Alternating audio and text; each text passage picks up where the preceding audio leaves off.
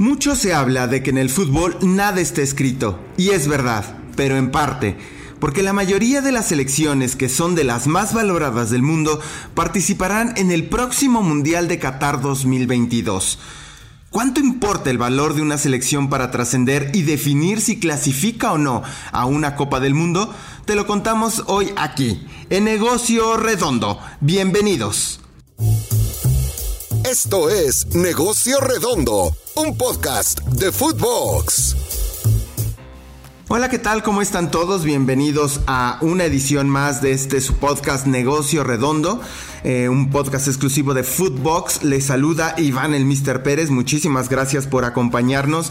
Y bueno, pues ya estamos en la ruta final de la definición de quienes participarán en el próximo Mundial de Qatar 2022. En realidad solo faltan estas repescas que se disputarán en el, en el próximo mes de junio para tener todo el pool, el pool completo. Ahora bien, eh, una de las premisas, y hay que decirlo de tal manera que muchas personas dicen, es que el fútbol, eh, que en el fútbol cualquiera le puede ganar a cualquiera. Siendo honestos, creo que esa es una visión muy simplista del caso y, y, lo explico como tal. Si nos vamos al trasfondo de la frase, es que como si dijéramos que pues puede pasar cualquier cosa en la vida y es absolutamente cierto, ¿no? Nada, nada está escrito y claro que eso es posible. Pero cuando nos paramos y, y, decimos tal cual, ¿no? Nos paramos el cuello y decimos, les dije, les comenté, pero bueno, cuando no suceden las cosas, ¿no? En los pronósticos de fútbol, eh, pues nadie dice, oye, yo me equivoqué, ¿no? Eh, hay un punto que, que molesta mucho a, lo, a, a, la gente de fútbol, ¿no? A estas personas que hablan y que, y que consideran que pues todo se define en el terreno de juego, lo cual de alguna manera es verdad. Pero el dinero y las valuaciones y lo hemos mantenido en este podcast eh, desde el número uno hasta ahora, pues el dinero y las valuaciones también juegan los partidos, ¿no? No, no es que aventemos eh, como tal el dinero a la cancha y esté jugando, pero sí los activos que están ahí, y me refiero a activos como jugadores, y esto no quiere decir que los mire como, como si fueran signos de dólares, pero bueno, al final del día un club o una selección tiene activos que van desde la marca de una selección hasta los futbolistas que lo integran. Eh, seguramente no te gusta esta afirmación, pero, pero bueno, pasa y, y, también espero que no te moleste, pero, pero esto va a seguir sucediendo. El dinero cada vez importa más. Si hablamos de capitalismo, el que más tiene probablemente es el que más va a ganar y esas son las reglas del juego. Que alguna vez no suceda, eso no quiere decir que eh, no vaya a seguir pasando o no sea la tendencia. Si eso lo, aterrizamos ya específicamente al tema de quién va a estar en Qatar, eh, donde ya tenemos todos los clasificados para la Copa del Mundo, vemos un dato relevante. De las 32 selecciones de, que más valen en todo el mundo, no importando las confederaciones, solo 12 no están clasificadas. Estamos hablando que... Eh, casi eh, pues el 60%, más del 60% está. Solo el 37% se, se, quedó fuera de disputar eh, el mundial como tal. Ahora, claro, eso tiene que ver con otra variante que es fundamental y que, y que define mucho quién pasa y quién no, ¿no? Es de, en, qué, en qué confederación estás. Porque quizá para algunos dices, bueno, el 60% tampoco es que entonces la selección mejor valuada, eh, pues todas pasen, ¿no? Bueno, este dato de alguna manera engloba lo general, pero cuando nos vamos, ¿no? Digamos, bajamos eh, en este ejercicio de una escalera de extracción para determinar quiénes son las, las pues sí, las selecciones que van a estar en, en, Qatar y hacer este ejercicio de cuánto vale una selección y quiénes clasifican en cada, en cada confederación, pues vienen datos muy, muy importantes. Empecemos con CONCACAF. A ver. Las tres selecciones mejor valuadas de CONCACAF estarán en el Mundial de Qatar. Y este es el orden de evaluación según eh, datos de Transfermarkt y B-Soccer. Eh, México, Estados Unidos y Canadá son los que clasificaron de manera directa a la Copa del Mundo, además de que la quinta, que es Costa Rica, todavía puede hacerlo en el repechaje. Eh, el, digamos, entre el, eh, en este lugar cuarto es Jamaica, que pues ya vimos que no, que no, no figuró en la eliminatoria. Costa Rica, que tuvo un cierre espectacular, eh, pues lo, lo, consiguió y se metió, ¿no? Pero de alguna manera, los tres que más valen con su cartera de jugadores en CONCACAF, los tres estarán con ese boleto directo. ¿Qué pasa en CONMEBOL? que también es, es, importante. En Conmebol, tres de las cuatro selecciones mejor cotizadas también estarán en la Copa del Mundo. Brasil, Argentina y Uruguay. Inclusive en ese orden eh, clasificaron a la Copa del Mundo. Em, según bueno, una, eliminatoria larguísima. Y si ustedes han, han tenido eh, la posibilidad de, de, seguir estos partidos, saben lo apasionante que puede ser una eliminatoria de eh, mundialista, ¿no? Ahí inclusive haciendo un paréntesis les recomiendo un par de documentales que hay en Amazon, uno que habla de la selección Colombia, eh, hay uno de la selección brasileña, hay uno del proceso de Bielsa eh, cuando clasifican al Mundial del 2010, una de las películas, digamos, de, autor mejor Ojo Rojo, si no me equivoco, también se la recomiendo ver muchísimo, pues bueno, ahí se vive todo lo que es el tema de la pasión en una eliminatoria sudamericana. Pero bueno, aquí aquí, pese a esa pasión, pese, a eso, eso que tiene de místico y raro y diferente y apasionante, eh, las eliminatorias sudamericanas que son complicadísimas, bueno, pues ahí también la evaluación de los futbolistas pesó para determinar, inclusive así, en el orden tal cual, como, como es que clasificaron. La sorpresa, por decirlo de alguna manera, y lo entrecomillamos, es que Ecuador, la séptima más valorada de la Conmebol, consigue el boleto directo y la novena que es Perú, va a la, a la reclasificación en espera de de su rival para ver eh, pues si es eh, eh, Australia o Emiratos Árabes Unidos las elecciones que van a, competir con ella el próximo mes de, junio no de alguna manera ese es el panorama que vemos en América Ahora bien, ¿qué es lo que ocurre en otras partes del mundo? Ya vimos que si hablamos del continente americano como uno solo, de los siete boletos directos, eh, pues los consiguieron pues las selecciones más valuadas en cada una de sus, digamos, regiones con CACAF y con Mebol, ¿no? A excepción de Conmebol que falló uno, pero de ahí en fuera todas están. ¿Qué ocurre en Europa?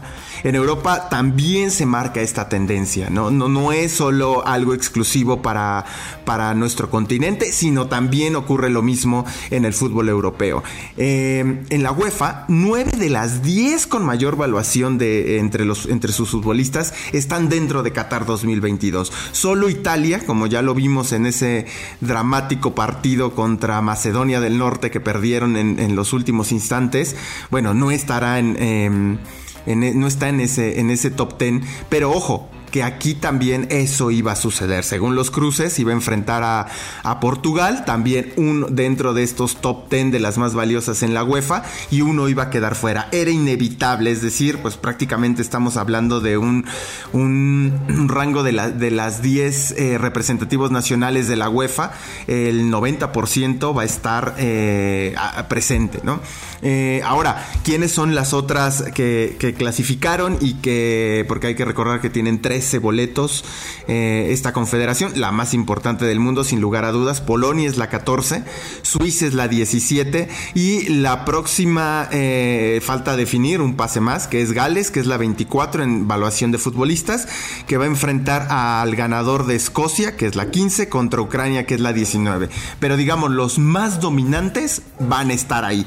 Eh, es, es, obviamente, digamos, que no hubo una mayor sorpresa y ese ocurrió. Aún así, insisto, en el fútbol sí que es verdad que pueden presentarse este tipo de, de accidentes, por decirlo, lo que ocurrió con Italia. Me parece que, que el fútbol italiano merecía estar, ¿no? Pero bueno, pues esto no es de merecer, es de meter goles y el que lo metió fue Macedonia. Pero es eso, siempre va a pasar y no puede ser eso una excusa para decir que todo mundo le puede ganar a cualquiera siempre, ¿no? Pues, pues sí, pero pero lo cierto es que pues tiene que ver muchos otros factores como evaluación, como infraestructura, como calidad, sí como eh, esquema táctico, sí como compromiso con, el, con la selección, sí como variantes y todos estos temas deportivos que sin duda son importantes. Ahora, ¿qué es lo que ocurre también en el fútbol africano? En África es donde, digamos, mmm, la, confederación más eh, atípica, digamos que no corresponde tanto al dominio de los más de las plantillas más valiosas son las que clasifican, pero por ejemplo, en la Confederación Africana, dos de las primeras cinco selecciones con mayor valor de jugadores clasificaron y si esto lo extendemos a las 10, cuatro eh, en las primeras 10 con mayor cotización estará en Qatar. ¿no? La, excepción es Túnez, que está en el número 13, pero miren, Senegal, la más valiosa de la Confederación, sí sufriendo, sí con el láser contra los jugadores de Egipto, sí con todo eso, pero bueno, la, más valuada va a estar justamente en, la próxima Copa del Mundo a finales de año. La número 4, que es Marruecos, la número 9, que es Ghana, y la número 8, que es Camerún. La excepción, insisto, Túnez, que está en el puesto número 13 de cotización de, sus, de su plantilla de seleccionados. Pero bueno, ahí está, digamos, em, la tampoco es que sea tan atípico o, veamos mm, a selecciones que no, que no son, uno, competitivas o están dentro de este rango de, de, precio de futbolistas. En Asia, por ejemplo, em, para finalizar, digamos, el, análisis de todas las confederaciones, en Asia hay cuatro boletos directos. Tres de las cuatro selecciones más valoradas en el mercado estarán en el próximo Mundial.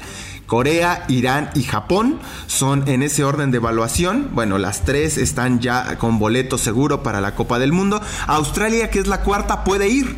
Eh, jugará, insisto, ante los Emiratos eh, Árabes Unidos, un sitio para ir con la, en la repesca contra, contra Perú el próximo mes de junio. ¿no? El, otro, el otro boleto fue para Arabia, que en este ranking es el la sexta. Em, eh, representativo nacional donde su plantilla de jugadores es, digamos, la sexta en toda Asia, ¿no? O sea, no sale de esos rangos, no vemos eh, cosas excepcionales. Generalmente, eh, pues obviamente la calidad de selecciones corresponde, y en este es otro análisis, la calidad de los, de los futbolistas que tienen corresponde es directamente proporcional, obviamente, a, a la evaluación de las plantillas. Eh, no hay una, excepción. Seguramente este va a ser eh, el último mundial que así suceda en términos de los más y porque el próximo pues van a asistir mucho más eh, representativos, ¿no? son 48 para, para la Copa del Mundo 2026 que se va a celebrar justamente en México, Estados Unidos y Canadá. y habrá la posibilidad sí de extender esta posibilidad, pero también me parece, y esta es una, predicción muy a futuro, pero seguramente los que van a clasificar van a ser las, las mismas selecciones de siempre, más en términos de evaluación de los, de los futbolistas, las que le siguen debajo de ellas, porque así es el, rubro del fútbol. Em, es, es muy interesante ver cómo se combina o cómo podemos cruzar esta data de éxito deportivo, que, se traduce en clasificar al mundial, con éxito em, en evaluación de futbolistas. Pasa. Ahora que México sufre, que al final del día nos cuesta ahí ganarle a Honduras, ¿no? En, al peor de la eliminatoria que no ha ganado, etcétera. Sí, sí que es verdad, ¿no? Todo eso tiene que estar dentro de esta licuadora para hacer un balance general y una ecuación.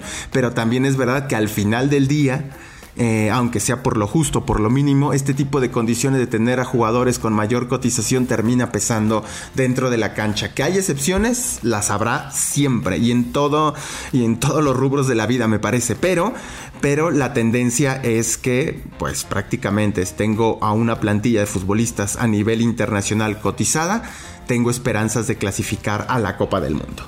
Pues bueno, eh, les agradezco muchísimo su, escucha, espero que, les haya agradado este tema, estamos en contacto, me pueden eh, seguir en Twitter con eh, en arroba el Mr. Ahí, ahí estamos en comunicación, si les interesa algún tema, si les encantaría escuchar este, algo más, analizar algún punto interesante o que vean que dentro de la industria que, les llama la atención, ahí estamos en, en comunicación. Eh, muchísimas gracias por, por estar con nosotros y nos escuchamos a la próxima. Hasta pronto. Esto fue Negocio Redondo con Iván el Mister Pérez, exclusivo de Footbox.